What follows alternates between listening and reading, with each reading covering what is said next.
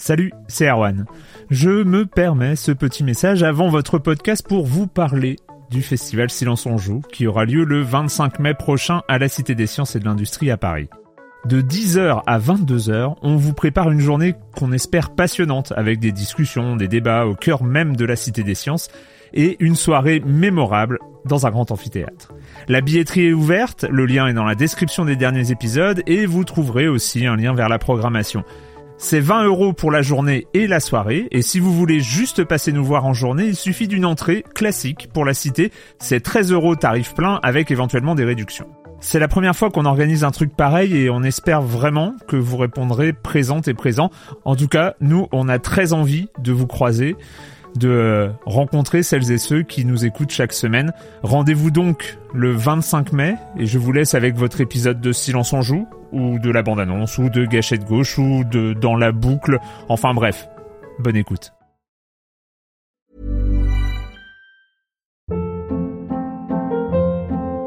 Hold up. What was that? Boring. No flavor. That was as bad as those leftovers you ate all week. Kiki Palmer here, and it's time to say hello to something fresh and guilt-free. Hello Fresh. Jazz up dinner with pecan-crusted chicken or garlic butter shrimp scampi. Now that's music to my mouth. Hello Fresh. Let's get this dinner party started. Discover all the delicious possibilities at hellofresh.com. Silence en joue, Erwan Cario, bonjour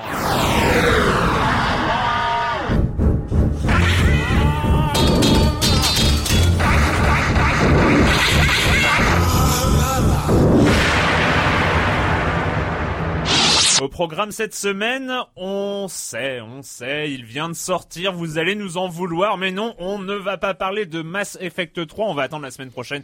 Il nous faut plus de temps, il nous faut plus de temps. On ne veut pas euh, prendre ce jeu-là euh, par-dessus la jambe, tout ça, tout ça. Donc en fait, on va plutôt parler euh, de jeux plus plus indépendants. D'ailleurs, ça va être un peu la, la, la, la thématique d'une manière générale. En tout cas, on va parler de l'IGF, l'Independent Games Festival, qui a rendu euh, son palmarès annuel de Journey donc euh, la, la, nouvelle production de Genova Chen de That Game Company et euh, ensuite de 1000 amps petit jeu sur Steam petit jeu en, en flash d'ailleurs euh, qui est vendu sur Steam. Et oui et Patrick euh, Patrick nous parlera hein, euh, pour finir d'un jeu de une plus petite non moins petite production hein, donc House ah, of the Dead ouais, la version HD qui est sortie à fin 2011 mais je commence en accueillant mes deux chroniqueurs deux de mes chroniqueurs favoris. Ne soyez pas mort de rire déjà. C'est Clément qui rigole. Ouais, oui, oui, oui. Euh, Clément Apap de Sens Critique, bonjour Clément. Bonjour. Et Patrick Helio de Regamer.fr et hitphone.fr, bonjour Patrick. Bonjour Erwan. Euh, on commence avec toi Clément et après 30 jours, ça y est, on a la somme définitive. Oui, euh, on va parler de Kickstarter, donc ce projet de crowdfunding, donc de financement euh, par la foule et donc par les fans. Euh, on, a, on a parlé ici. Double Fine a lancé un appel. Ils avaient, ils devaient lever, j'ai oublié, 400 000 dollars. Et là, après 30 jours, ils ont levé 3,35 millions de dollars. Donc, euh, ils ont, euh, on va dire, explosé leur score. Moi, j'ai suivi en direct. Ils ont trop d'argent en fait maintenant, en fait. Non, c'est de l'argent qui en fait va être investi dans plusieurs localités, enfin plusieurs traductions. Ils vont étendre, ils vont ils vont aussi étendre peut-être L'ampleur du- l'ampleur l'ampleur du projet. Euh, Donc j'avais j'ai j'ai lu que on atteignait en fait le budget total de Grim, Grim Fandango, ouais, 3 millions de dollars. Ouais, euh, 3 millions de dollars, c'était le projet de Grim Fandango, euh, grosse production euh, Ah. du sieur. si- S'il en est, oui, s'il en est. S'il en est, n'est-ce pas, mon cher ami? Et euh, Sacré jeu. alors, c'est intéressant à, à un double titre. Euh, premier premier premier titre, c'est que à la base Kickstarter était fait que pour des petits budgets et en fait on se rend compte que finalement il arrive à gérer des, des, des, des- gros budgets, des, grosses sommes. Euh, et moi j'ai suivi euh, sur Ustream, donc en, on va dire en, temps réel, la petite euh, webcam qu'ils avaient mise pour fêter ça euh, hier soir, enfin minuit quoi. Et euh, il y a eu un petit discours euh, de Tim Schafer et en fait il a à mon avis un discours très juste c'est qu'il disait que c'était un tournant pour pour, l'industrie euh, c'était la preuve que maintenant en fait quand on est dans un marché de niche en fait il faut pas avoir peur et c'est pas parce que les éditeurs vont pas te financer euh, maintenant tu peux te financer grâce à en fait ces, ces deux deux choses concurrentes qui sont arrivées en même temps. Donc c'est un le crowdfunding et deux euh, la diffusion digitale des, des œuvres. C'est-à-dire que maintenant le fait de diffuser en téléchargement uniquement ton œuvre permet de la distribuer, on va dire, sans passer par par les éditeurs. Et donc lui il prédit la fin des éditeurs, en tout cas pour euh, pour la majorité des titres. Donc Ouais. ce projet sera évidemment uniquement en digital. Ce projet sera Alors, euh, à- pas uniquement parce qu'il y a, il Non, y a, il y a des- à partir, budget- à partir d'une certaine somme, je crois que c'est 100 dollars. tu peux avoir une Euh, box on- edition. ouais. Ah oui, il y a la box dit, ouais, bien sûr, edition bien sûr, et évidemment. avec avec la box edition façon euh, Vieux- façon vieux- euh, Tentacle, sûr, la, grande parlé, boîte en carton. Bien sûr, donc il y aura Ouais. tout de même pour une, une production physique. Alors ça, on se disait, tiens, c'est Double Fine, voilà, c'est un gros studio qui, qui est présent depuis longtemps sur le marché, qui continue à faire des bons jeux, etc. Donc avec des auteurs connus. avec des auteurs connus, donc on se disait, tiens, euh, c'est logique, c'est bien, ça peut pas se, ça peut pas se, se, se reproduire de manière si facile. Et en fait, et c'est là où moi, ça y est, j'ai les yeux qui pétillent, j'ai j'ai j'ai la bave aux lèvres, c'est que Brian. Brian Fargo a décidé en voyant en fait le succès de de de de cette de ce de ce prochain jeu Double C'est Fine. pas non plus un nouveau venu, hein, Fargo, faut quand même préciser. Fargo a créé Interplay. Fargo a créé euh, Interplay, c'est Interplay qui a fait les Fallout, etc., qui avait beaucoup de jeux derrière. Mais euh, Brian Fargo a sur- surtout fait en fait avant euh, Fallout, il a fait un jeu qui s'appelait Westland euh, en Alors, 88. Époque Commodore 64 et Donc, Apple II. c'est hein. vieux. Ouais. C'est vieux, 88. Euh, et c'est en fait l'ancêtre, euh, c'est l'ancêtre historique du Fallout en fait. Et là, donc, il a décidé de faire un de faire un appel sur Kickstarter pour Westland 2, euh, auquel je vous enjoins à participer euh, avec grand plaisir. Et ça se veut en fait le successeur, le vrai successeur du Fallout 1 et 2, c'est-à-dire qu'il- pas pas vu troisième, pas vu première personne, pas vu en 3D, etc. Et donc un vrai jeu adulte. Et donc il a décidé, donc c'était lancé il y il y a même pas 24 heures. Et il a décidé de lever 900 000 dollars. Donc 900 000 Enfin, dollars. à, la, à, la, à la diffusion du podcast, ça fera un peu, plus- enfin presque 72 heures. Hein, donc, euh, Ouais, voilà. C'est- quoi la formule pour lever 900 000 dollars sur un titre comme ça? Il y a déjà une promesse de gameplay? Il y a une Ou est-ce que c'est juste le nom Non, qui toi te fait non, rêver alors, ou... ce qui- est simple- Qu'est-ce qui va Oh. te faire toi investir euh, sur un projet Alors comme moi ça? déjà j'ai investi, mais alors juste Oui, mais pour avant, dire, juste pour, juste avant. pour, juste pour dire où il en est, euh, en 900 000 dollars, ce qui est beaucoup hein, quand même euh, de base. Euh, premier jour il avait 300 000 dollars et à l'heure d'enregistrement du podcast il a dû lever 600 000 dollars. Donc il on va peut- y arriver. on- il va y arriver, il va y arriver c'est sûr. Et sur quoi alors? Sur un nom? Sur, euh, Sur un, bah, son nom à lui c'est Le nom de la simple, licence? C'est qu'en fait il a récupéré une grosse partie des auteurs de Fallout 1 et 2. D'accord. Donc voilà, euh, il a réussi à jouer sur. euh, pour ceux qui connaissaient pas Westland, il a bien expliqué le projet en vidéo. Il, il a vachement joué sur le côté. C'est la dernière fois, c'est la seule manière de faire ce projet-là parce qu'il a été refusé par tous les éditeurs. Donc il a joué sur l'aspect, on va dire, euh, Ouais, la dernière chance. euh, la dernière chance. Et, et, et enfin, euh, il a, je pense, dans le projet Kickstarter, il a été suffisamment intelligent pour faire du bu- un petit buzz intelligent. C'est-à-dire qu'en fait, il a récupéré les dires, les citations de grands de l'industrie qui ont qui ont indiqué leur support à, à ce jeu. Par exemple, Ouais. il a pris euh, le, le président de Blizzard, il a pris le, le président de, enfin exact. Ouais, il est plutôt finaux dans sa il est communication. plutôt fier de sa communication. Et c'est intéressant parce qu'il avait déjà relancé Bard's Tale il y a une dizaine d'années ou un peu moins sur PS2, Xbox, etc. Et ça n'avait pas bien fonctionné. Mais- Alors que c'était un- plutôt un jeu rigolo, Mais qui faut était voir- plutôt bien foutu, mais qui à l'époque n'avait pas fonctionné Voilà, plus que ça. il faut voir que sur quoi il se base quand même. Il se base sur l'amour, l'amour immodéré et totalement compréhensible des gens pour Fallout. Et c'est vrai que c'est une licence qui est encore présente dans la tête des gens avec les, derniers Fallout qui sont modernes, mais il a pu jouer sur ce côté nostalgique.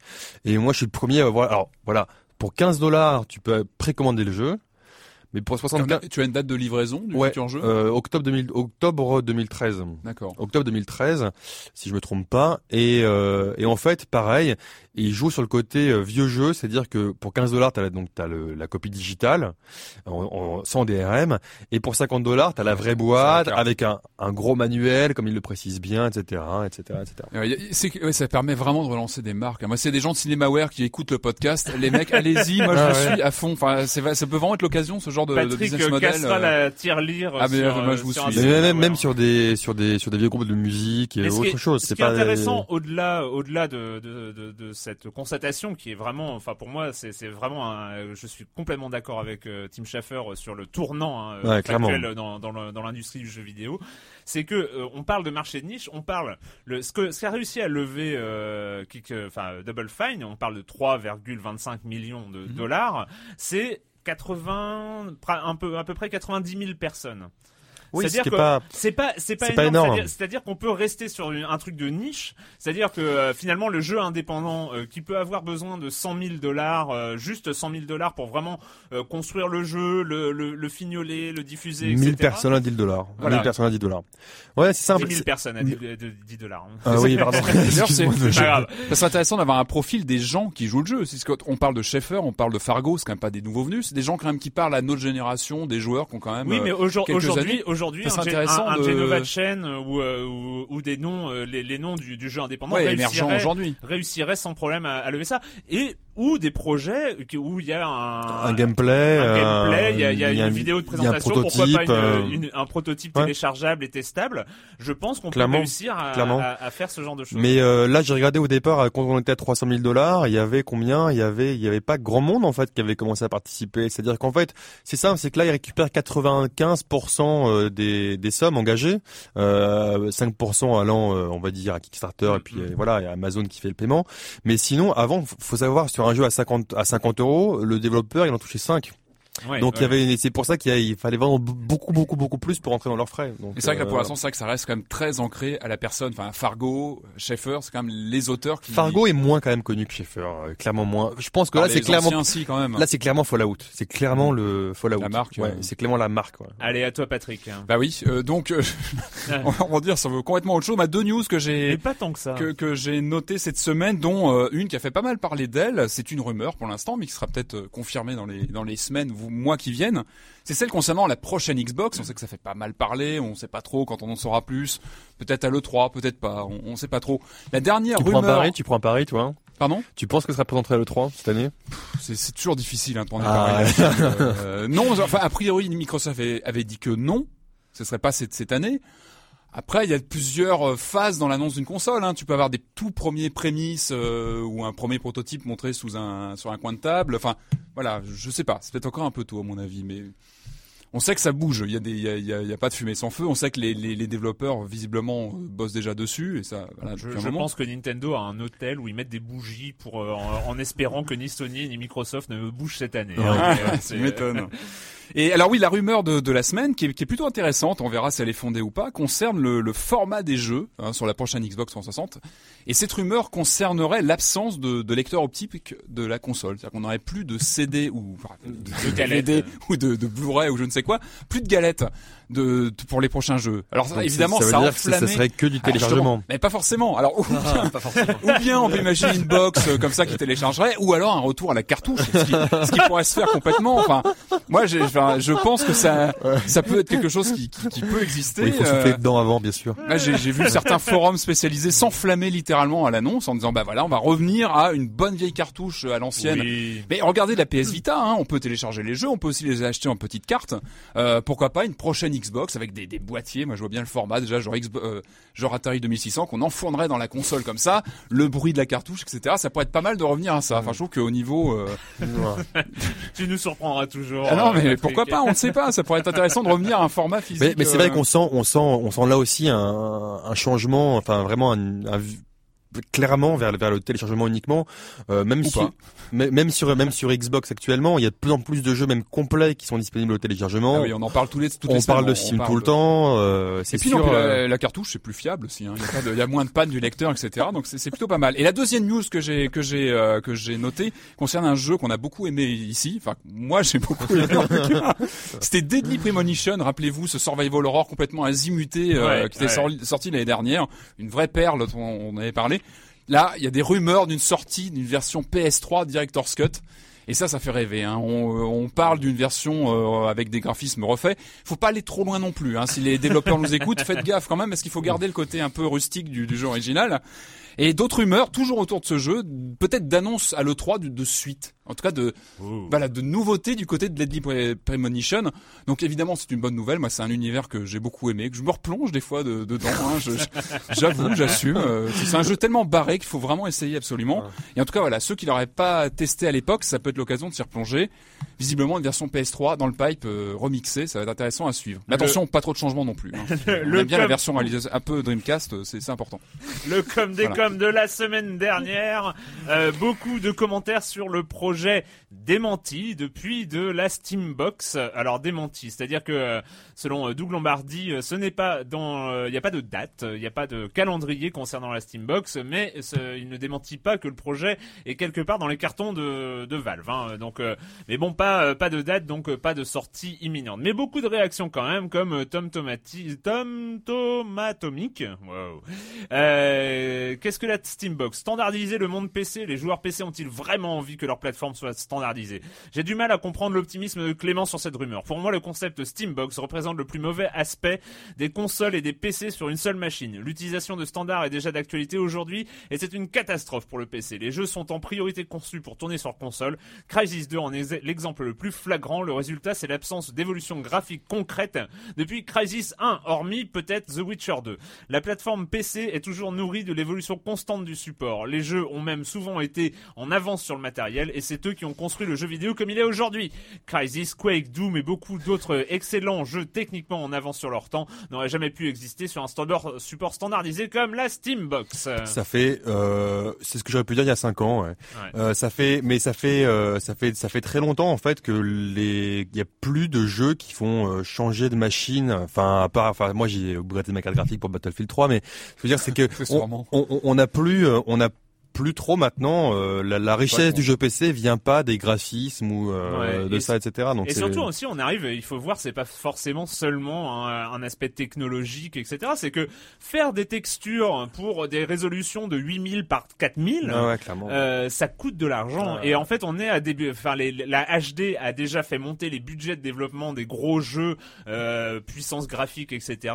Et finalement, il y a, on arrive peut-être aussi à un sommet, en tout cas. C'est est... une vraie question. On sait qu'en vidéo, euh, je parle pas en jeu vidéo, mais en vidéo, on sait qu'on va, on va passer bientôt de la HD, donc 1920 x 1080 au 4K. Ouais. Euh, si on si à un moment on décide de, imaginons que la prochaine console Microsoft décide de passer au 4K, ça risque d'être compliqué. Hein. Voilà. Euh, voilà. en, termes de budget de développement, en termes de graphisme, etc., ça reste encore de. Alors... Parce que rappelons-nous, enfin, pardon de ça, mais rappelons-nous que quand même, des jeux sont chers. Qu'à l'époque de la Xbox 1, les jeux étaient à 60 euros, ce qui est plus cher que le PC.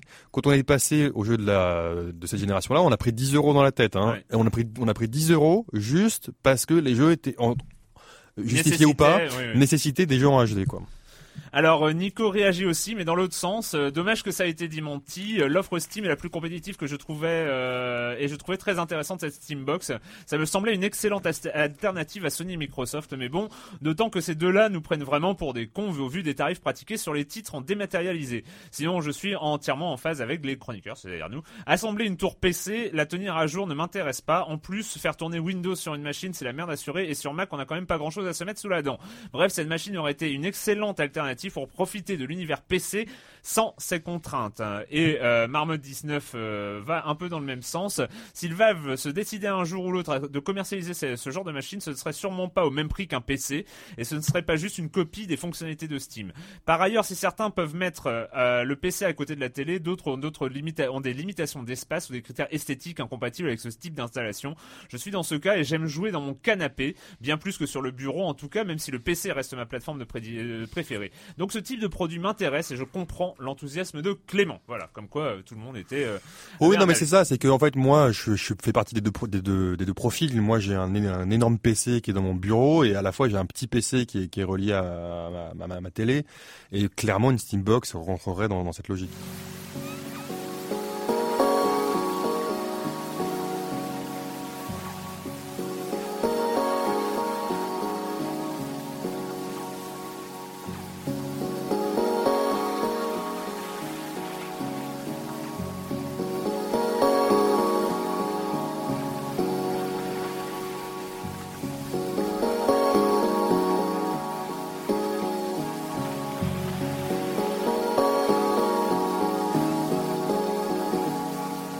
C'était la semaine dernière, c'était euh, la GDC et donc euh, ce qui va avec, c'est l'Independent Games Festival. Rendez-vous incontournable, en tout cas depuis quelques années, euh, incontournable depuis euh, 10 ans, hein, plus de 10 ans sur le jeu vidéo indépendant, je crois que c'est la fin des années 90, mais euh, depuis 2006, ça devient aussi une vraie plateforme de reconnaissance et de et de popularité pour euh, pour les jeux indés. Hein, les premiers étant Guiche. Enfin, on va pas revenir sur euh, sur euh, sur l'historique.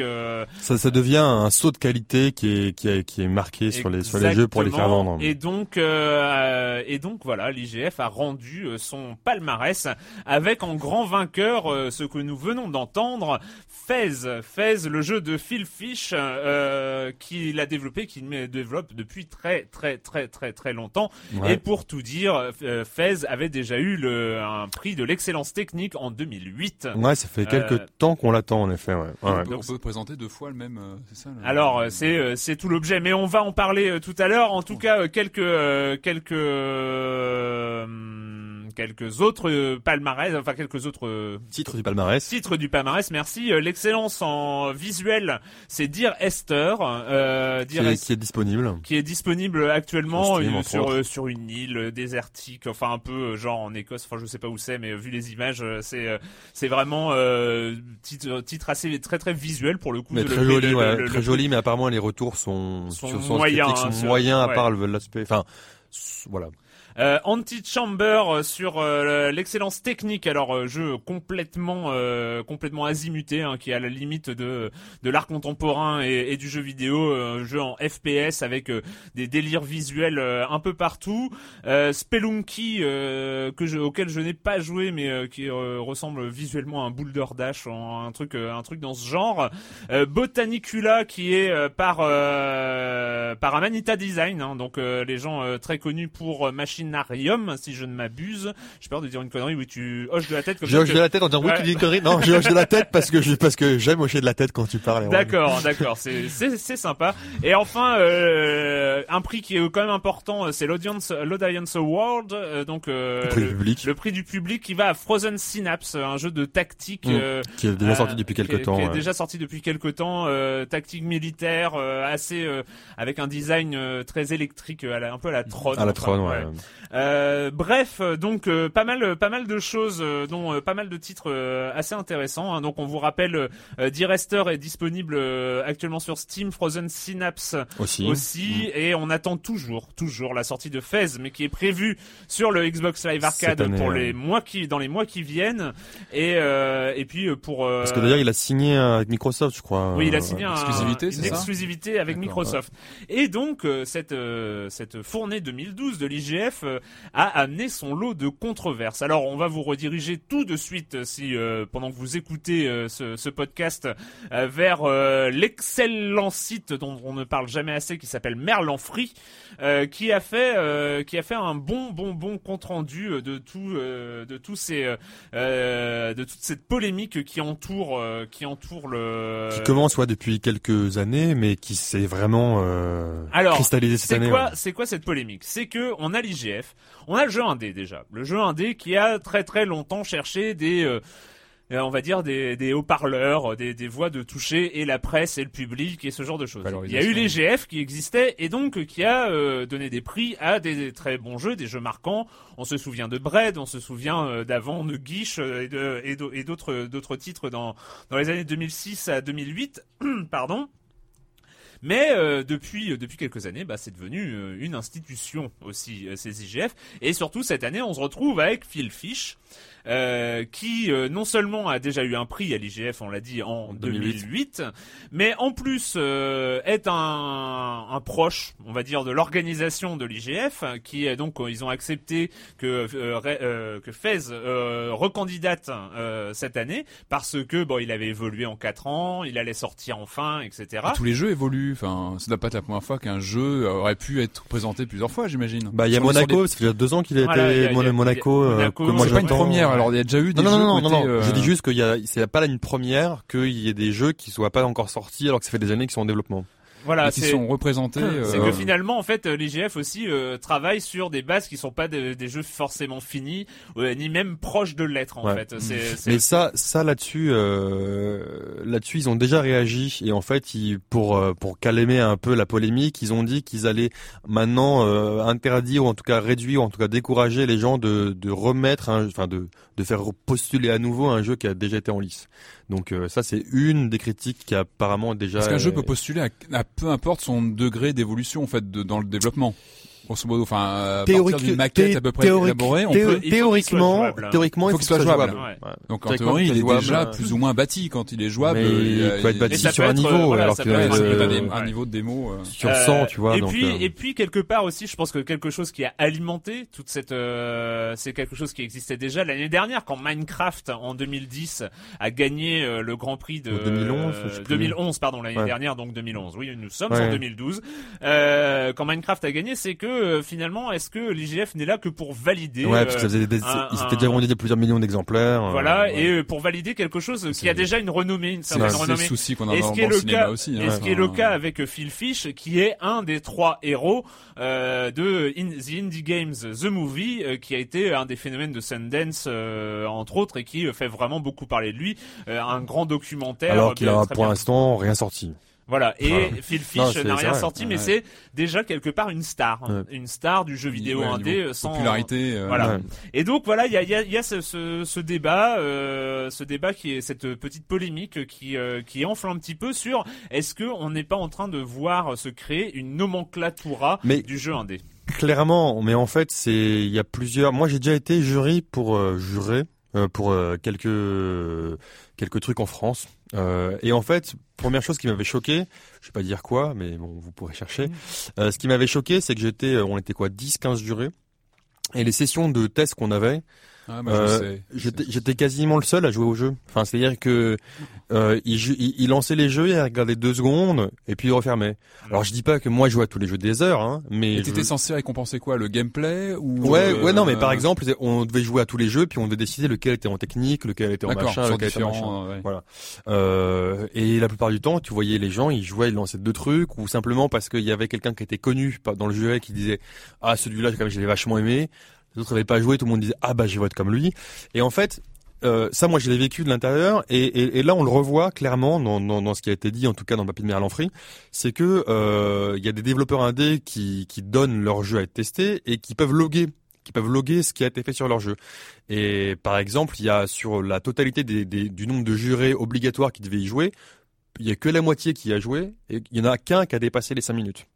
Donc en fait, le Ah problème, c'est le problème, ce qui se passe, c'est qu'en fait, Combien de personnes votent Enfin, c'est une parenthèse. Je hein. crois 150. 150. 150 personnes qui sont euh, des gens. euh, c'est quoi C'est de la presse C'est du. C'est quoi c'est- C'est je crois, des- que- je crois que c'est, je crois que c'est un vrai, c'est vraiment panaché. C'est pas, c'est euh, un patchwork. ouais, ouais, c'est un euh, patchwork. de L'industrie. Par contre, par contre, la, la diffi- là où c'est- le piège, c'est que en 5 minutes, on rentre plus, facilement dans quoi? En 5 minutes, on rentre plus facilement dans, dans- dans un jeu de plateforme Ouais, que dans un. RPG, euh, donc, que dans un RPG ou sûr. que dans un jeu de stratégie temps réel euh, riche. Donc du coup, euh, il y a une espèce d'auto-censure qui se fait, et c'est là où moi je trouve ça le plus dommageable, euh, c'est qu'il y a une espèce d'auto-censure, c'est que ceux qui veulent vraiment, euh, soit qui soit qui font un jeu RPG machin, etc., ils vont même pas le donner. Ouais. C'est ce qu'ils disent, Ouais. parce qu'ils disent ça sert à rien, personne va y faire. Et donc ceux qui veulent récompenser font, font produisent plus du coup de jeux de plateforme parce qu'ils savent que c'est ça qui va être euh, dans 30 et- secondes. Quoi. Et Voilà. évidemment avec euh, toujours un parti pris graphique euh, Immédiatement. euh, euh, visuel, visuel, pour, pour ouais. sortir du lot, Ouais. pour proposer. Et, et c'est ce qu'on voit, c'est ce qu'on voit cette année sur les primés. C'est vrai qu'il y a, il y a un vrai parti pris visuel quand on passe les différents trailers, euh, voir Antichamber, euh, Fez. Ouais. On est vraiment sur sur une patte visuelle qui est très intéressante Ouais. par ailleurs. hein. On Ouais. on- on Alors- est pas contre, hein, mais Alors c'est ça. Maintenant, il faut voir les gameplays derrière. Et c'est ça la difficulté, c'est que moi, j'ai- confiance, en, j'ai confiance en Fez. Et je vais pas du tout le jeter la pierre. Mais c'est vrai qu'à force, à force, on peut se dire tiens, c'est ça représente la branlette intellectuelle. Enfin, c'est ça. C'est en gros, on, on met que les jeux qui qui, qui, qui ont flashé, qui sont jolis. Maintenant, c'est vrai que heureusement, euh, ils en sont quand même conscients que Enfin, c'est pas. crois que les, les gens développent leur euh, leur projet dans Certains- le sens de certains, clairement, euh, certains, clairement. récompensés? Bah, Certains clairement, en tout cas, c'est ce qui est, dit clair aussi. qu'on hein. a, on a, on a des choix esthétiques euh, qui sont très forts. euh, Enfin, euh, depuis euh, les, les, les, les grands, les belles performances de Limbo, euh, par exemple. Mhm. Voilà, qui, qui c'est- c'est c'est des jeux jolis, mais euh, qui, euh, qui ont un parti pris graphique, qui sont, on est quand même dans, euh, dans le platformer euh, à énigme très classique. Finalement, c'est classique, mais quoi, avec, avec ambiance, un- avec ambiance. avec hein. ambiance. Et finalement, Enfin, moi, je l'adorais, hein, ceci dit, oui, mais, mais voilà. c'est- des jeux qui sont facilement. Et c'est vrai que l'absence euh, quasi complète de, euh, de RPG et de, jeux, de de stratégie, ou de, Euh, de- voilà. De plus en plus en plus parce que quoi. quand, quand on remonte dans l'histoire de l'IGF, on voit qu'il y avait des jeux comme Oasis, qui étaient euh, des jeux de gestion euh, strat, qui euh, Mais, ouais. Qui, qui, qui demandaient beaucoup plus d'investissement, et, euh, et des jeux qui commencent à disparaître au profit juste euh, d'une d'une vision esthétisante. euh, Mais ceci dit, c'est vrai que euh, là où moi je vais, je vais compenser un peu le truc, c'est que avant l'IGF était quasiment le, le, le seul. C'était le ça, si t'étais indé, tu, tu, tu devais passer par l'IGF euh, si tu voulais en être connu par la presse, euh, machin, etc. Aujourd'hui, beaucoup moins. Aujourd'hui, euh, euh, aujourd'hui, classique, de manière classique, les, les, les sites de jeux vidéo, les journalistes de jeux vidéo s'intéressent d'eux-mêmes aux jeux indés. C'est-à-dire que de, de, de plus en plus quand même, de, plus en plus, en tout cas les, les, les, magazines PC, euh, que tu prennes les, les, les, ceux en ligne ou Canard PC par exemple, s'intéressent vachement plus aux jeux PC. T'as as des plateformes qui sont géniales comme Sens Critique, ou par exemple, euh, mais, mais voilà, t'as as plus en plus de, de, supports T'as as des supports en fait qui te permettent euh, de de d'avoir de plus de visibilité aux gens indés. T'as Kickstarter, t'as t'as beaucoup de choses maintenant. Tu n'as plus que l'IGF qui est là pour euh, sélectionner, etc. Même Ouais. si, Et même on, si voit, et on voit les succès des Humble Bundle, euh, des, de Clairement, ce genre de ouais, ouais, choses qui- clairement. Qui, sont, euh, qui sont là-dedans. Euh, bref, il y a, il y a tout un truc sur le, un spectacle pour la presse ou une, Oscar, une voie d'Oscarisation. En même temps, c'est... Il y a le pirate truc aussi. Il y a le- le... ce pirate belle. Euh, Je sais plus comment il s'appelait. The Pirate, euh, The Indie La Pirate. ca- non cartouche pirate avec euh, son jeu indé euh, distribué sur Pirate Bay. euh. Je C'est vais la retrouver, c'est dans, Ouais, c'est, ouais. c'est, euh, The Pirate Card. The Pirate Card. Ouais, voilà, c'est ça. ça. Et, euh, C'est quoi, ça et, br- Euh, et C'est bref, 100 jeux indés qui ont été euh, mis gratuitement à disposition sur Pirate Bay en torrent. Et, Ah et, et en Par même temps, on a moi j'ai juste l'impression que c'est, euh, on, on, on peut pas y échapper. C'est-à-dire, on- on a le grand événement annuel du jeu indé. C'est normal que ça crée. Finalement, on, peut le regretter, mais Sundance c'est la même chose. Oui, il y a ils une vont institutionnalisation, ouais. institutionnalisation du film indé, comme il y a une institutionnalisation du jeu indé. Mais c'est aussi. Ils vont s'organiser, ils vont apprendre leurs erreurs. avec ses voilà. modes, avec ses voilà, avec Mm. Voilà. tendances. euh. Et on continue un peu dans la même veine quand même parce que nous avons parlé de dernier titre de Genova Chen, That Game Company, Journey.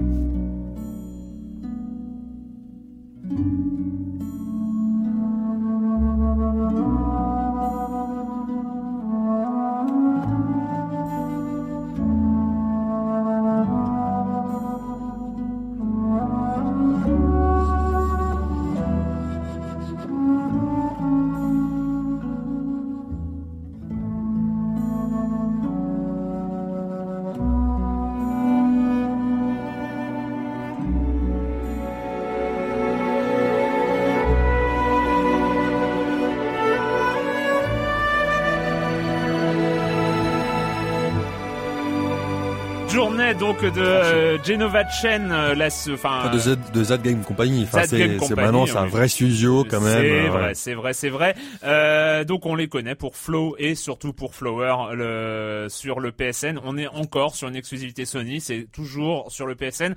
Et à partir de ce mercredi, c'est accessible à tous les possesseurs de PS3. Et pendant une semaine, c'était une exclusivité PlayStation Plus. Bref, on y a joué et je vais te laisser la parole parce que c'est pas facile, c'est pas facile facile d'en parler finalement, euh, Clément. Alors j'ai adoré. Euh, qu'est-ce que je peux dire? Moi, moi, euh, moi sur mon site dont, dont- dont j'ai déjà parlé, j'ai mis 10 sur 10 et je l'ai placé en deuxième position de mes jeux favoris de tous les temps. Voilà. Bon, maintenant, suivant. maintenant, maintenant, euh, maintenant, je suis un peu emmerdé parce que j'ai pas trop envie d'en parler. Pourquoi j'ai pas envie d'en parler? Parce que je pense que si euh, on m'avait dit va voir, tu vas voir, c'est génial, c'est un jeu et qu'on m'avait décrypté le jeu, je pense pas que j'aurais plongé autant dedans. Donc je suis bien embêté, euh, mon cher Erwan. Euh, Qu'est-ce qu'on peut dire? Qu'est-ce que je peux dire? C'est Je vais t'aider, je vais c'est t'aider. c'est journée donc journée journée donc c'est c'est bah comme on le dit c'est l'expérience du voyage et c'est ça c'est un voyage c'est un voyage c'est un voyage voilà j'ai pas envie de spoiler j'ai pas envie c'est difficile c'est un vrai voyage c'est un vrai jeu c'est pas juste du visuel c'est un vrai jeu mais je comprends je comprends que comme Flower si on joue aux jeux vidéo parce que on veut de la compétition, si on joue aux jeux vidéo parce que on veut euh, avoir un système de scoring de points ou de voilà, c'est sûr qu'on va pas aimer. Maintenant, moi, c'est un jeu qui m'a, c'est un jeu court, c'est 3-4 heures. Je dirais 4 heures, toi tu dirais peut-être plus 3 heures. Trois, trois, ouais. C'est un jeu court, c'est un jeu dans lequel on se Alors, plonge, dont oui. on ressort pas. Enfin voilà, je, je, je sais pas, je- je- j'ai pas envie d'en parler moi parce que C'est limite gêné là, j'ai l'impression. Ouais, hein. parce que je Ouais. sais, je sais que si on m'avait euh, défloré soit l'intrigue, soit les gameplays, etc., j'aurais pas forcément dit merci à, ce, à, à ces personnes-là parce que ce que j'ai vraiment aimé dedans, Faut quand même donner envie de.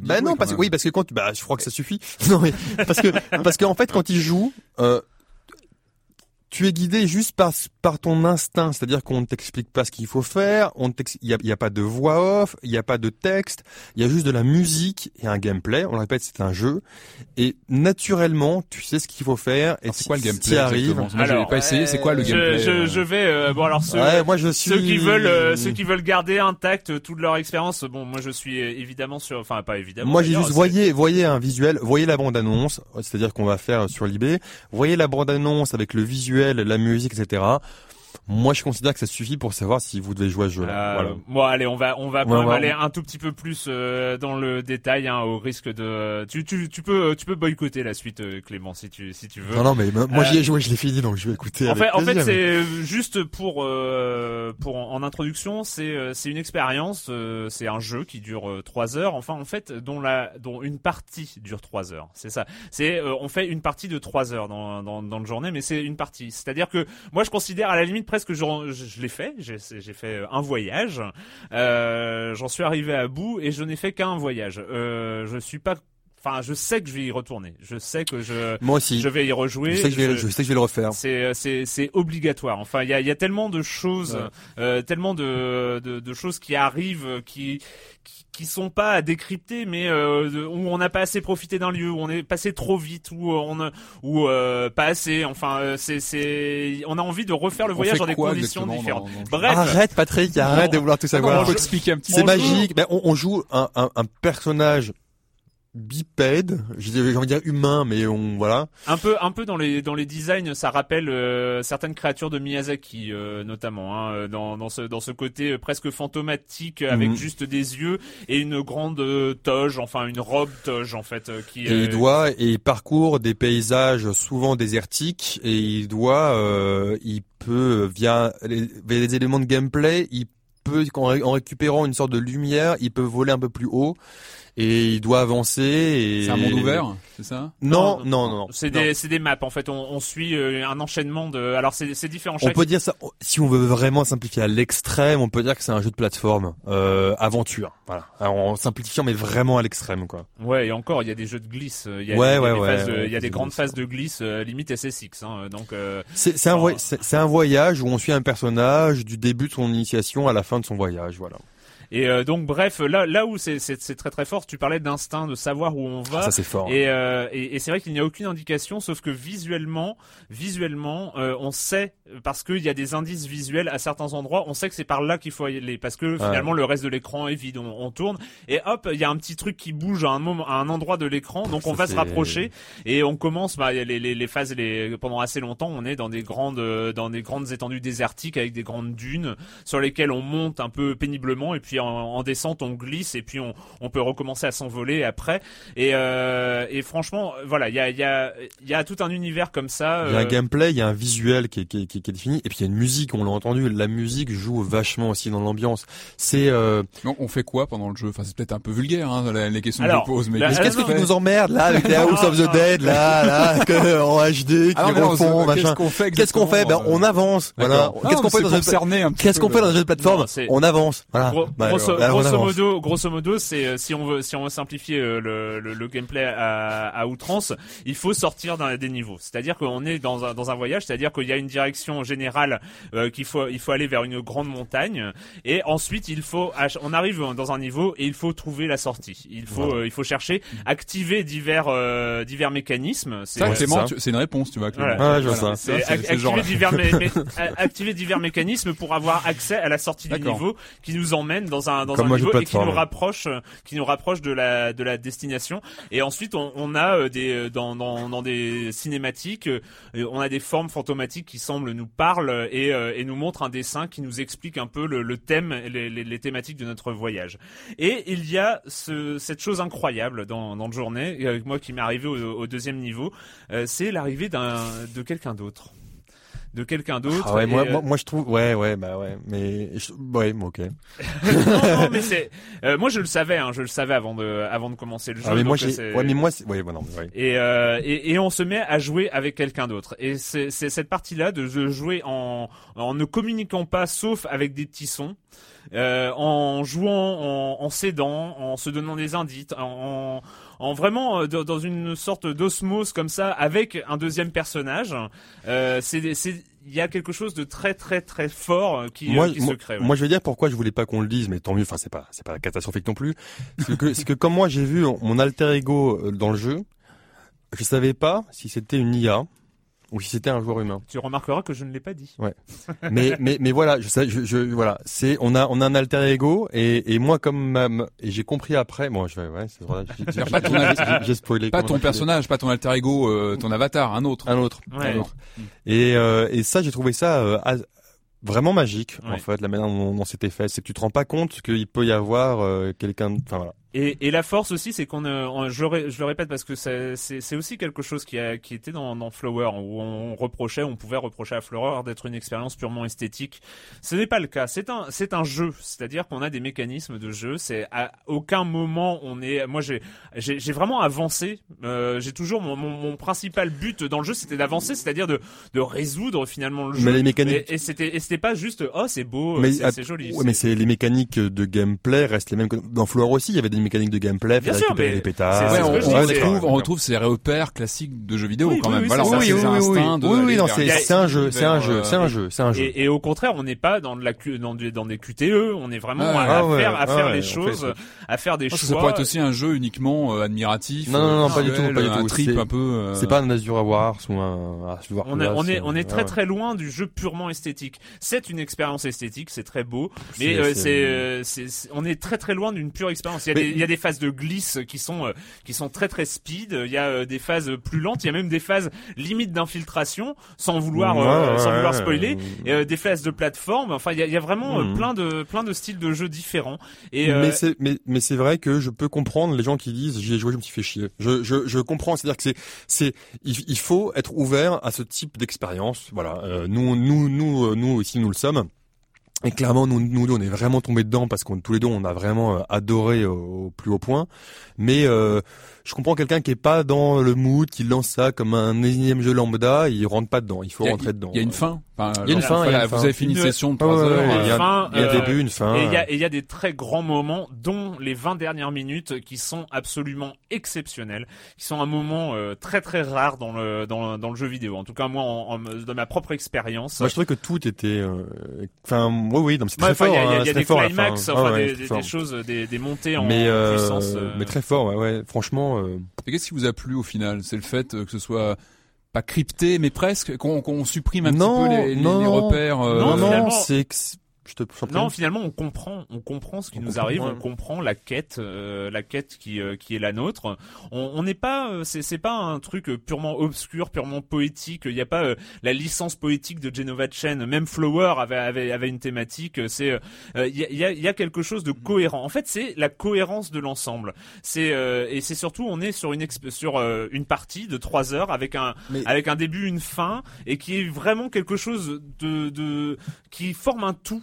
C'est-à-dire moi je dis, je, je conseille énormément aux joueurs de euh, Ils jouent en de- une de- fois, ouais. d'y jouer en une fois. Vous avez trois heures, vous vous mettez au calme et, euh, et vous profitez de ces trois heures-là comme d'un grand film, comme de ce genre de choses et, euh, et qui reste une expérience purement, purement, et encore une fois je vais le répéter encore trois fois, purement interactive. C'est on n'est pas dans la contemplation, on n'est pas à juste regarder ce qui se passe à l'écran. C'est On pas un est tableau tout le temps, tout le Moi, temps, tout ouais. le temps acteur. Moi, pour, résumer, pour pour dire pourquoi j'ai adoré ce jeu, c'est simple, ça le dans son titre. Pour moi, c'était un voyage. Voilà, c'est pour moi, c'était un voyage. C'était une expérience, une immersion, des sentiments, de l'émotion. C'était un, un vrai voyage. Voilà. Voilà, ben on va on va avancer quand même hein, parce Ouais. que c'est pas tout ça. Mais euh, donc euh, journée euh, 13 euros, 13 euros sur le PSN. Euh, si vous n'avez pas de PlayStation 3, piquez-en une à vos amis. Euh, on va accueillir maintenant Monsieur Fall euh, de TrickTrack.net qui est actuellement en voyage à Las Vegas. Oh, il paraît que c'est pour le travail, mais bon bref. Euh, euh, voilà. Bon, bonjour Monsieur Fall. Bonjour mon cher Erwan, depuis le temps que je vous l'explique, vous l'avez forcément compris, dans le monde merveilleux du jeu de société à base de carton et de cubes en bois, il y a deux grosses écoles. En gros, si je schématise et je caricature, il y a l'école européenne, dite allemande, avec une mécanique très présente, très bien huilée et un thème plaqué dessus, accessoire anecdotique. Et de l'autre côté, à l'opposé, nous avons le jeu à l'américaine, Ameritrash, avec un thème extrêmement présent et une mécanique accessoire, histoire de bien mener une histoire, de la raconter avec les meilleurs tenants et les meilleurs aboutissants. Eh bien, un éditeur de jeu et un auteur surtout arrive à concilier les deux. Son nom, Vladaj Vatil. Et Vladaj Vatil vient nous proposer là, tout juste là maintenant sur les étals, un jeu répondant au nom de Dungeon Pets. Il s'agit d'un jeu édité par Yellow, un jeu pour 2 à 4 joueurs à partir de 13 ans, pour des parties de 90 minutes. Alors, c'est du costaud, c'est du velu. Les règles sont très pointues, très précises, il y a des tas de choses à faire, mais cette mécanique à l'allemande, cette mécanique de gestion est au service d'une histoire dans Dungeon Pets. Vous allez élever des monstres, vous êtes propriétaire d'une animalerie, et vous allez devoir faire en sorte que vos monstres soient les plus beaux, les plus forts pour participer à des concours, gagner des prix et pouvoir les vendre très très cher et ainsi marquer des points aux propriétaires de donjons qui vont vouloir mettre ces monstres dans leur douve pour éviter que des aventuriers malotrus viennent leur piquer leur trésor. Vous voyez la mécanique est présente, vous voyez le thème est extrêmement présent et chaque élément compliqué du jeu est expliqué par euh, le thème. Par exemple, vous allez élever des monstres dans des cages, ils vont faire des excréments. Quand il y a trop d'excréments dans une cage, votre monstre va sentir mauvais, va être malade, et vous allez moins gagner d'argent, moins gagner de points de victoire dans les concours ou dans les ventes. Donc à vous de gérer au mieux leurs excréments, d'aller chercher les petits éléments sur le plateau pour nettoyer les cages, pour les rendre plus agréables, pour les rendre plus costauds quand ils s'énervent et qu'ils grossissent. Bref, chaque point de règle très précis, pointu, est servi par une histoire logique. Donc c'est un jeu pour volu, c'est un jeu costaud, c'est un jeu pour joueurs qui a besoin besoin de réfléchir, mais l'histoire la, racontée autour va vous aider à apprendre tous ces petits points de règle. Alors, c'est du costaud, il faut aimer ça, il y a de la gestion. Si vous n'aimez pas ça, c'est pas la peine d'y aller. Si vous aimez les jeux avec des figurines et vous battre, pourtant quoi, un coup d'épée dans ta tête, n'y allez pas non plus, hein, c'est du cube en bois, donc c'est entre les deux. C'est vraiment un jeu spécifique qui allie, qui allie un petit peu tous les univers. Il avait sorti avant un autre jeu sur les donjons où vous alliez euh, taper dans sur les monstres dans les donjons, et là il est venu un petit peu avant, vous fabriquez les, les monstres avant de les envoyer dans les donjons. Enfin bref, c'est une espèce de genre de suite, c'est Dungeon Pets, un jeu de Vladar Jvatil pour 2 à 4 joueurs à partir de 13 ans, des parties de 90 minutes. Le jeu coûte aux alentours de 45 ou 50 euros, il est rempli de matériel. Si vous avez envie de vous creuser la tête avec un bon thème, ce jeu est fait pour vous. Dungeon Pets, et moi je vous dis mon cher Erwan, à la semaine prochaine. À la semaine prochaine, Monsieur Fall, une espèce de genre de suite, hein, euh, d'après ce qu'on a compris. Moi, moi je vais le tenter, mais j'ai, je vais le tenter, mais j'ai toujours peur quand il dit velu, quoi, parce que le dernier jeu velu que j'ai essayé. Euh, ah mais Monsieur Fall, c'est du velu. Encore c'est du velu, c'est du velu. On du hein. poil, quoi. Eh ouais. La minute culturelle euh, cette semaine, on retrouve la minute culturelle sonore donc de notre ami Sims. Ah. Et donc on retrouve, c'est un thème qu'il nous avait déjà fait, c'est les VF dans les jeux vidéo. Alors je vous explique, vous avez le droit à un point si vous trouvez le jeu à deux points si vous trouvez les doublures, enfin ce que a déjà doublé l'acteur. Mhm. Euh, voilà, un, acteur américain. il, a, il a doublé Arnold Schwarzenegger, euh, etc. Euh, et évidemment, on va dire 5 points si vous trouvez le nom du doubleur, parce que là on est vraiment dans on est vraiment dans du. Et on joue gros parce que connaissant nos scores respectifs, on sait que ça joue à, peu de choses. Allez, on commence. La guerre, toujours la guerre. Ça c'est Fallout. La fin du monde s'est déroulée plus ou moins comme nous l'avions prévu. Trop de Et c'est là, ça c'est Fallout 2, et c'est... Euh... Les détails sont triviaux et inutiles. Les causes, elles, sont comme toujours et c'est la purement voix... humaines. C'est une voix d'un mec qui fait des cafés des séries sur euh, sur la cinquième. Eh oui. Alors en fait, il a, il a, déjà fait des voix dans le jeu vidéo aussi, hein, donc euh, ça peut être ça. Hein, c'est euh... Est-ce que vous reconnaissez Ah, je reconnais sa voix. Sa voix est connue en tout cas. Ouais. en fait, c'est la voix de Psychomantis dans Metal Gear Solid et notamment et du narrateur dans Colony Wars. Euh, il s'agit de Philippe Monet et effectivement c'était Fallout 2. Et qu'est-ce qu'il a fait comme euh, comme série On sait pas. Ah non, moi, ah, je, ah, je, je... sa voix, je la connais. Ah, ouais. Moi des séries. petit écran aussi. Ouais, Petit, petit écran. Ouais. Bonjour, je m'appelle Sunny. Vous allez bien? J'ai été rejetée sur la plage après une tempête. Absolument. Tu as dérivé en mer pendant cinq jours. Et Schwarzenegger. Bah, Stallone. Stallone, ouais. Stallone, Stallone. Enfin, Stallone. je cherche un moyen pour rentrer chez moi. Mes cheveux se dessèchent à vue d'œil. Alors, le jeu. S'il vous plaît, le jeu. Ah oui, non, ouais. Sims. Le jeu sorti en 2008, c'était un point and click qui s'appelle So Blonde. Euh, Ouais, oui, oui, non, oui, on n'en a pas parlé ici. Et donc euh, la, la voix féminine, c'était euh, la voix de Jennifer Aniston et de Melanie Griffiths, Dorothée Gemma. Et effectivement, Ah, euh, pour la voix masculine, c'était Alain Dorval, voix officielle de Sylvester hein. Stallone. Allez, on te donne un point, Patrick, hein, pour Sylvester Stallone, Mhm. et presque moins un pour avoir donné Arnold Ah, je me suis gouré Schwarzenegger. entre les deux. Je, honteux. je, je pensais à Rambo, voilà. Voyons un peu. Petit pain de rongeur, rongeur en croûte, brochette Carrel, de rongeur Roger Carrel. Yes! Et euh, assommate de rongeur Roger Carrel. exact pour le jeu, pour le jeu.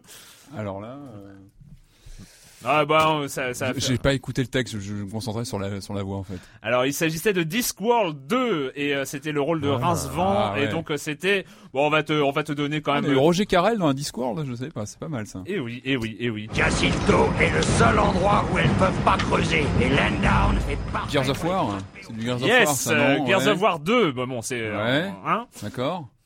Et là et il s'agit de la voix d'Al Pacino, José Lucioni, euh, Ah. qui euh, jouait donc la voix de Marcus Phoenix. J'ai encore plus d'un tour dans mon sac. Au fait, tu ne trouves pas étrange que l'incendie de Blackgate Euh, ait oui, euh, doubleur de Doc, euh, Doc euh, Brown. Et doubleur, et doubleur aussi dans, euh, avez trouvé le jeu quand même. il y a plus de points sur le reste, sur le doubleur. c'est le doubleur, c'est de, Ah, ah, le nom du doubleur, c'est pas facile. Alors c'est effectivement dans la classe américaine, euh, j'aime pas les machins et les fils de pute, c'est lui aussi, non? Alors c'est effectivement La classe la, voix de Christopher Lloyd, euh, donc Lloyd, euh, qui est euh, Pierre à tête, et donc c'était quand même le Joker dans Batman Ah Arkham oui, Asylum. oui, quand même, oui. Quand même, Pas des moindres. et euh, c'était le doubleur du Joker dans Batman la série animée. Mais c'est bien lui aussi qui double, donc, du coup, dans, dans le détournement, non? Demande pas. à Wikipédia. Ah, je demande à Wikipédia. C'est- Excuse-moi. je de- sais pas. Moi, j'ai- les notes que, que Sims m'a données. Hein. Faut pas, dé- faut pas déconner. Elle guida son peuple vers une ère de paix. Mais après des années de règne juste et sage, une lutte Lara Croft, le fils. Elle mourut peu après et fut emmenée au paradis dans un bateau. Le chaman de la reine. Une épée ou ici le bâton Après son nom, Viracocha. Alors, euh, c'est, il s'agit euh, très logiquement euh, de la doublure de Angelina Jolie euh, et de Sandra Bullock par ailleurs, euh, qui est euh, Françoise Cadol. Et donc c'était euh, Tomb Raider Legend. Mais bon, hein, je, je donne le point quand même hein, parce que je suis hyper sympa. Bah, dis donc. Fait sauter un fusible et je n'y vois rien dans cette cabine. Laissez-moi un instant et je vous sortirai de là. Bon, ira, chérie, est-ce que tu m'entends? Je viens te chercher. Tiens bon, encore une minute. Oula, oula, il va faire Je mal. connais ce nom évidemment. Enfin, On peut, on peut la mettre, hein, s'il vous plaît. Ouais. Vous avez fait sauter un fusible et je n'y vois rien dans cette cabine. Laissez-moi un instant et je vous sortirai de là. Bon, ira, chérie, est-ce que tu m'entends? Je viens te chercher. Ouh là là, Tiens ça va faire très très mal. C'était un point pour Clément, mais il n'est pas. euh, Ouais. Il s'agit de Bioshock euh, et Ah donc ouais. euh, c'est le personnage de Atlas. Et un- une voix qu'on connaît très bien. Et c'était la voix de Russell Crowe, euh, le doubleur de Ah, Russell Crowe, ouais. qui s'appelle donc Marc Alphos. L'enfant. Il va glisser sur la glace. Il faut que je l'empêche. Le policier du restaurant. Uncharted Si je n'interviens pas, l'enfant va mourir. Si j'interviens, le policier Ah, va me reconnaître. Oui, c'est Fahrenheit. Yes, Fahrenheit, euh, ouais, c'est Fahrenheit. Alors la voix. Bon, euh, c'est une voix aussi qu'on a dans le dernier David Cage aussi, non? C'est pas une voix qui a été. euh, Oui, possible, ouais. Dans Heavy Rain. ouais, ouais, dans Virène possible. aussi, ouais. Peut-être, euh, peut-être. euh, Tu regarderas sur Wikipédia. il s'agit de la voix officielle de Brad Pitt, de Kenny Reeves et Ah de ouais. Judd Ah ouais. Law, entre autres. Ouais, enfin, ouais, pas officielle, enfin la voix Ouais. récurrente. Oui, récurrente, hein. Et c'est Jean-Pierre Michael euh, qui jouait Lucas Kane dans Fahrenheit. Oh bonjour mon ami Et quel ami chanceux tu fais Car vois-tu, tu as trouvé la lampe du tout-puissant génie Jafar Alad- Aladdin. Oui, si tu frottes la lampe, je t'accorde Aladdin, super Aladdin, Libère-moi Aladdin. de cette Non, lampe et je me servirai de mes pouvoirs magiques pour réaliser tes rêves. Vas-y, frotte Limite, t'as trouvé le personnage, mais euh, pas du tout. libère-moi. C'est pas Reno qui fait la voix. euh, Hmm. Non, Reno, alors euh, non. il s'agit du jeu Kingdom Hearts 2. Eh ben oui, le mariage Square Enix Disney, hein, vous connaissez bien. Ah ouais, ouais. Et il s'agissait effectivement de. Jafar, euh, qui est fait par la voix de Hugh Laurie et de Hugo Weaving, euh, mais aussi c'était la voix de Jafar dans le euh, Aladdin, euh, dans le film Aladdin en fait. Voilà. D'accord. J'ai essayé de te prévenir. Je suis désolée. Il faut savoir renoncer, Faith. Tu sais le faire. Rappelle-toi de tes parents. Mirror Edge. Les c'est fini. yes. Et Icar, c'est que le début. Et c'est la voix de Céleste euh, et qui est donc euh, la voix de Sarah Michel Gellar et de Terry Hatcher qui s'appelle donc Claire Guyot. Et donc euh, nous en avons encore trois. Donc euh, oui, c'est une minute culturelle. ça. L'enchaîne. Paris en automne, les derniers mois de l'année et la fin d'un millénaire. La ville évoque en moi des souvenirs de café, de musique, d'amour. Et oui, là, c'est pas Et de c'est mort. François Patrick, ça, non Ça ressemble à Lambert Wilson, mais c'est pas lui, il a pas fait de doublage de jeu. euh, Il s'agit des Chevaliers de Baphomet. Ah, dis donc, euh, et ah, oui, ouais. et oui, et il s'agit de la voix donc de Jim Carrey et Mike Myers. Ah, dis donc. et qui est. Emmanuel Curtil. Curtil. Allez, il n'en reste plus que deux, concentrez-vous. Si je prive Minsk de ce quartier général, ça bloquera ses activités sur toute la planète. Fais préparer mon vaisseau. Ah, il faut pas jouer en VO aussi. Hein. euh, Ah ouais, non, alors là. Ah, donc là, il s'agit Ça, c'est de... Mass Effect, non? Non, il Non, s'agit de non. StarCraft 2, Ah, c'est la voix officielle Ah, ouais, de. Kiefer Sutherland. Et il Ah, s'agit ouais, de Patrick Béthune. Et enfin, la dernière. Voilà près de 1200 ans que les Turiens siègent au conseil de la citadelle, Ah, ça l'est. dont ils Ouais, c'est Mass constituent le Effect, ça. armé, mettant à contribution leurs Et forces ça, c'est une voix militaires super connue, et ça. leur flotte gigantesque pour le maintien de la paix concilienne. Leur territoire et leur influence allant croissant, les Turiens ont appris à se fier aux Galariens pour les renseignements militaires quand même une voix... et euh, aux Assaris pour la diplomatie. Une série La des années hiérarchie 80. turienne, malgré son attitude Bah, a compris qu'elle avait bien plus à gagner dans une collaboration interraciale que dans un Euh, règne totalitaire sur la galaxie. Non, j'allais dire- Les Turiens constituent une société autocratique. Ah, tu n'étais pas loin. Battlefield, euh, non, ça c'est K2000, Bala-. Galactica, non? Alors effectivement, c'est euh, Battlestar Galactica, c'est Gaius Baltar, mais c'est surtout la voix officielle de Kit dans K2000. Ah, voilà, et oui, voilà. et oui, il s'agit de Guy Chapelier Ah, et c'était la voix. la voix du Codex dans Ouais. Mass Effect 1 et 2. Et là, on va être méga à la bourre, mais on a peur. Et on n'a pas eu. Dominique Paturel euh, dans les doublages en Ah, VF. Ah bah Ah, mince. Ah mince. Ah, toi, tu l'attendais. Ah bah oui, je voulais- le placer, tu voulais placer. T'avais la main sur le buzz. Ouais, euh, je te eh oui, eh oui. Allez, maintenant c'est parti pour pour. Euh, ah bah qui a gagné c'est Patrick hein oui euh, Ah, tu demandes. un, peu, un peu largement euh, 8 à 2 Ouais. voilà Oh. d'après mes comptes euh, j'ai donné Ouais. 3 points pour euh, Roger Carré hein. Ah oui, Ouais, forcément, C'est ça, bah oui. oui, c'est ça t'avais pas eu le jeu donc euh, hein, il faut...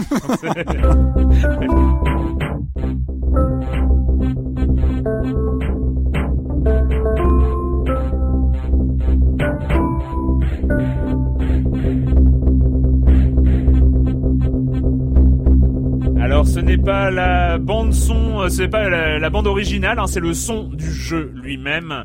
Et il s'agit du jeu 1000 amps, euh, puzzle game à télécharger sur Steam pour un peu plus de 4 euros. Euh, c'est assez marrant parce que c'est un jeu qui est développé en Flash, donc euh, il y a une fenêtre Flash qui s'ouvre et, euh, Et il y a une démo gratuite euh, jouable en flash sur internet. Voilà. donc Euh, 1000 qui donne une amps, bonne vision. euh, tu l'as découvert via Rock Paper Shotgun. Ouais, ouais, ouais, euh, exactement. Il, il était tellement enflammé, un peu comme euh, nous tout à l'heure sur Journey, que sur sur ce jeu, que je me suis dit ah, bah, tiens, allons l'essayer. Et c'est vrai que très bonne petite surprise. Euh, comment définir euh, ce titre? C'est un jeu de ah oui parce que maintenant Tu faut, nous en parles hein, quand faire- même. faut faire très attention maintenant hein, à Patrick, il faut tout bien définir. Non, non, Pas forcément, mais juste en parler un petit peu. on est là non, c'est un jeu, c'est un jeu, euh, c'est un jeu, c'est un peu un jeu de réflexion euh, où on passe de donc de tableau en tableau. Euh, la grande origi- la première originalité, c'est que tous les tableaux sont noirs et qu'il faut donc les allumer euh, pour voir où on va. On et joue donc un petit robot hein, qui euh, se, se déplace euh, vu euh, vu de côté. euh, Euh, ouais, voilà. ou une lumière, enfin je sais pas comment on appelle ça. Enfin pour moi, ouais, oui, un robot aussi. Oui, oui. Oui, c'est Oui, c'est un robot. Enfin bref. Bref. Euh, et en fait, en sautant dans le tableau, euh, on rencontre les obstacles du tableau, donc les murs du tableau, et donc on les fait apparaître. Voilà, ce qui paraît simple au, pro- au premier abord. Et mais après, il y a certains blocs qui sont des blocs lumineux. Et quand on quand on les trouve ces blocs, donc il faut bien, il faut taper sur tout un peu un peu partout. Et quand on trouve ces blocs, euh, il y a un double effet qui se fait. Premièrement, un effet visuel parce qu'ils sont lumineux. Deuxièmement, un effet musical, on l'a entendu. Et troisièmement, un effet sur le gameplay parce qu'on peut sauter plus haut. Voilà. Exactement. Et quand on a rempli, et quand on a allumé tous les blocs lumineux euh, de la pièce, ben, la pièce reste allumée au niveau global et euh, ben, on a fini la pièce, on peut passer à l'autre pièce. C'est-à-dire qu'en fait, si on n'a pas euh, allumé tous les blocs lumineux, dès qu'on sort et qu'on revient sur le tableau, parce que c'est très fluide euh, entre entre les différents tableaux, dès qu'on sort et qu'on revient, toute la pièce redevient noire. Hein. Ouais. Euh, il faut vraiment avoir fini une pièce pour qu'elle reste, euh, reste allumée. elle reste allumée. Alors ça semble euh, sur le papier, on se dit bah ok, un jeu de puzzle game, et C'est voilà. un voyage. C'est salopard, va. Non, je te- je te cite. Ah ouais, c'est ça. ouais. Attends, tu vas voir toi un de ces jours. Et euh, tu vas nous parler de House of the Dead ou Ah, quand tu d'un- veux. Bah, d'accord. Bah, tiens, d'ailleurs, ou d'un Resident ou d'un Resident Evil. Non, tu veux, bref, quand tu veux, qui- Clément. ça, ça Chers paraît- amis, chers amis, reste- tu. Quand tu veux. non, mais ça paraît, ça paraît simple et c'est ça, ça l'est. Mais en Ah non. fait, Ah non, non. mais ça, ça, Ah non, ça mais l'est pas. ça paraît simple machin. Mais il y a une vraie richesse de de, de puzzle euh, dedans et euh, et même la forme, la forme il pousse bien le fond et c'est un jeu mm, que je- que je que je conseille vraiment. Enfin, Mais voilà, c'est un- jeu gigantesque hein, d'une part, c'est-à-dire que quand on a joué et qu'on est arrivé déjà, on- alors il y a les premiers niveaux qui servent un peu de tutoriel, et puis on commence à découvrir, on gagne un nouveau pouvoir qui est un pouvoir de téléportation au bout d'un certain moment où on peut cliquer en dépensant un peu d'énergie euh, à un endroit d'une pièce pour s'y téléporter, euh, ce qui donne un peu un autre niveau dans, les, dans le puzzle game d'accéder à certaines parties.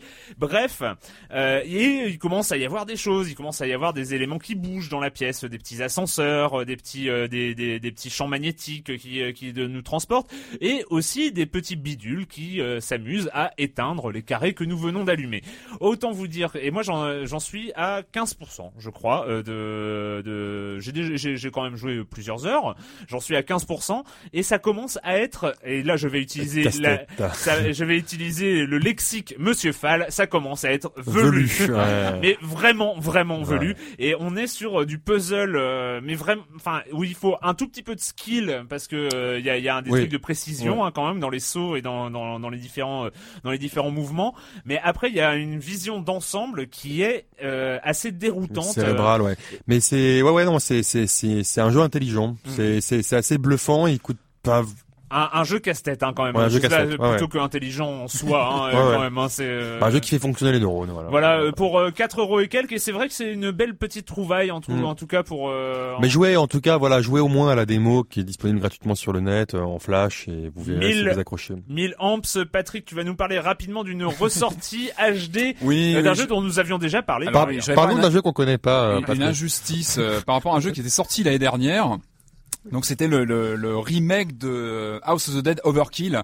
Rappelez-vous, on avait parlé ici il y a, était bien, hein. je crois il y a deux ans Ah, sur euh, sur la version Wii qui était déjà excellente. Ouais, ouais, non, Et euh, et puis là, je me disais tiens, c'est un moment de, de se pencher un peu sur l'univers zombie chez euh, Sega, parce que c'est ça qu'on parle souvent des zombies chez Capcom qui sont plutôt sérieux. On en reparlera bientôt, parce qu'il y a un nouveau euh, Resident Evil qui arrive, même plusieurs. Et lui tiens, là, il y a, y, a, y a un Yakuza qui arrive. On en parlera peut-être la semaine prochaine. hein. Je viens de le recevoir, qui a l'air d'être complètement barré. Hein. C'est un Yakuza avec des zombies. Et je me suis dit, tiens, c'est peut-être le moment de se, rappeler un petit peu les zombies chez Sega, parce qu'il y a pas mal de choses à dire. hein. Il y a eu, euh, il y a eu des zombies revenge sur Dreamcast, il y a eu plein de choses. Et le, le, le zombie chez Sega, en général, il est plus décalé. Il y a un côté euh, un peu barré, décalé, voire Tarantinoesque, comme dans, dans, dans ce jeu en l'occurrence. Alors pourquoi une injustice? Parce qu'on n'a pas eu le temps d'en parler en fin d'année dernière. Et moi, c'est un de mes jeux de chevet. C'est vraiment un jeu que j'aime beaucoup. Je l'avais retourné dans tous les sens sur Wii. Et bon, j'avais accueilli la... C'est vrai que ce, ce, ce- passage en HD un peu, bon, en me disant ouais, bof. Et en fait, c'est, une vraie tuerie. Parce que il reprend le principe, on rappelle, hein, c'est House of the Dead, c'est du shooter sur rail, mais euh, huilé comme il faut, avec un vrai challenge. Euh, là donc, qu'est-ce qu'on gagne? Donc, on a un jeu qui, La HD. qui- la HD, on a un passage tu joues à la manette? Alors, il, est jouable à la manette. Alors, il est jouable ou bien au PlayStation Move, qui est vivement conseillé, évidemment, pour avoir des sensations euh, vidées sur les il y a un pistolet qui un est avec, il y a une espèce non, de... non, non, non, bah, non, tu, tu vis juste as avec le, euh, le petit pistolet Sony, mais bon, Ouais. ça se joue avec le Move sans problème. Et là, on a vraiment des sensations de borne d'arcade, hein, où on vise à côté pour recharger, on, on secoue le, le Move pour recharger, etc. Et c'est juste excellent, parce que les graphismes sont un peu, sont quand même beaucoup plus fins que sur, sur Wii.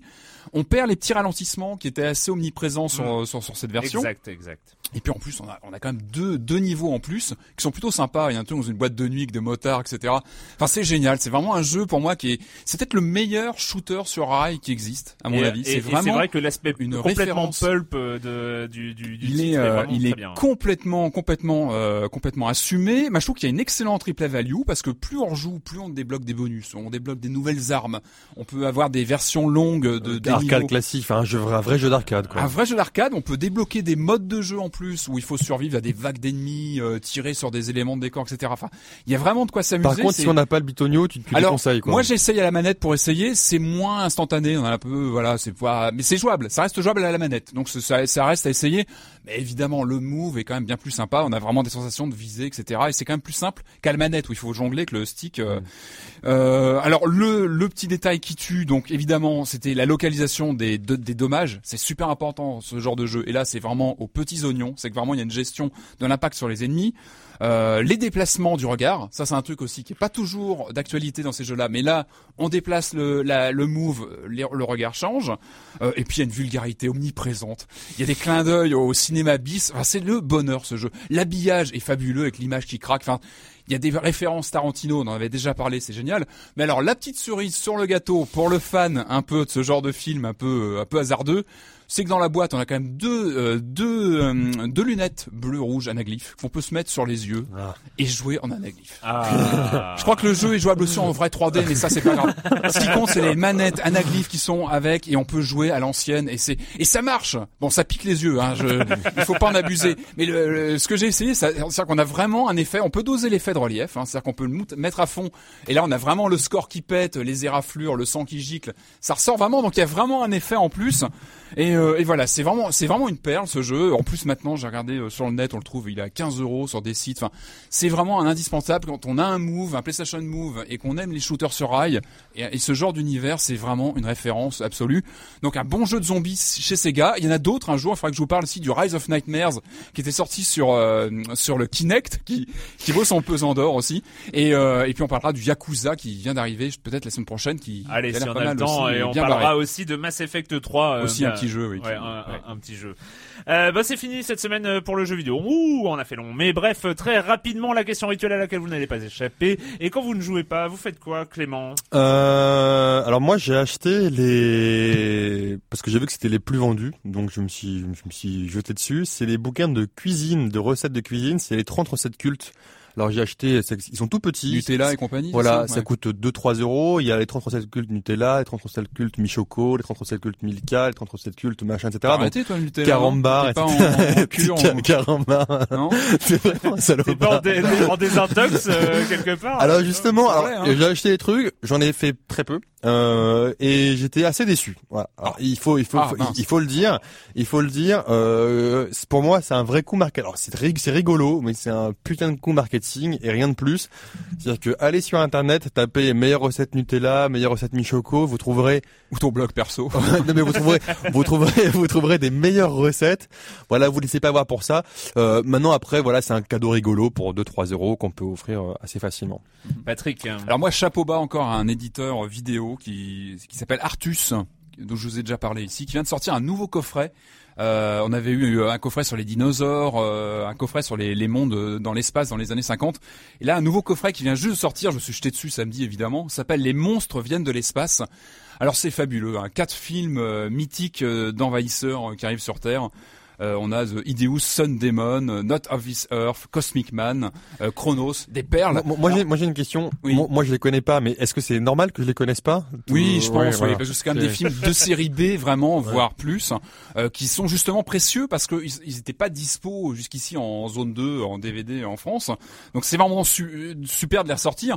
C'est pas toujours une qualité de l'image géniale, il faut sa- savoir à quoi on s'attend, mais c'est c'est vraiment pour sa culture perso dans ce- cette catégorie de films. Mais toi, tu ça les, vaut le coup. toi, tu les connaissais avant qu'ils sortent en DVD Oui, mais jamais vu. Il y en a certains que j'avais pas vu de celui-là. Et il y en a, c'est, enfin, le, le, le premier, le Sun Demon, il est génial parce que c'est une espèce de ressucé de la créature du lac noir avec, c'est pas des bons films, mais ils ont un charme hallucinant et surtout l'éditeur fait un super boulot, c'est-à-dire qu'on a les quatre films dans le coffret et puis il y a des reproductions de lobby cards, euh, il y a un petit livret, enfin c'est vraiment du travail d'orfèvre. Ça vient de sortir la semaine dernière et moi je vous recommande chaudement. Enfin, Ça Artus, s'appelle Les monstres viennent de l'espace chez Artus. Mais Artus en général ils font un très bon boulot. Voilà. Alors moi pour ma part j'ai suivi le conseil de Joël qui nous avait conseillé il y a quelques semaines déjà Lock and Key, euh, un comics chez Vertigo et euh, franchement c'est très très étonnant, euh, une ambiance à la Lovecraft Lovecraft modernisée et complètement euh, complètement inédite, c'est-à-dire qu'il y a vraiment des trouvailles euh, scénaristiques. On, on sait pas où on va. C'est vraiment le genre de série qu'on découvre page après page. On sait vraiment pas où le scénariste peut nous emmener, jusqu'où il va nous emmener.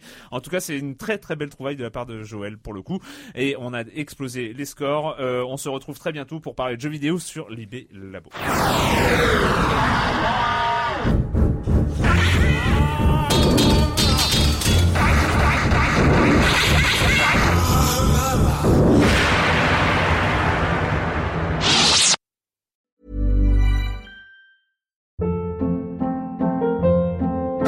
Hold up. What was that? Boring. No flavor. That was as bad as those leftovers you ate all week. Kiki Palmer here, and it's time to say hello to something fresh and guilt-free. Hello Fresh. Jazz up dinner with pecan-crusted chicken or garlic butter shrimp scampi. Now that's music to my mouth. Hello Fresh. Let's get this dinner party started. Discover all the delicious possibilities at hellofresh.com.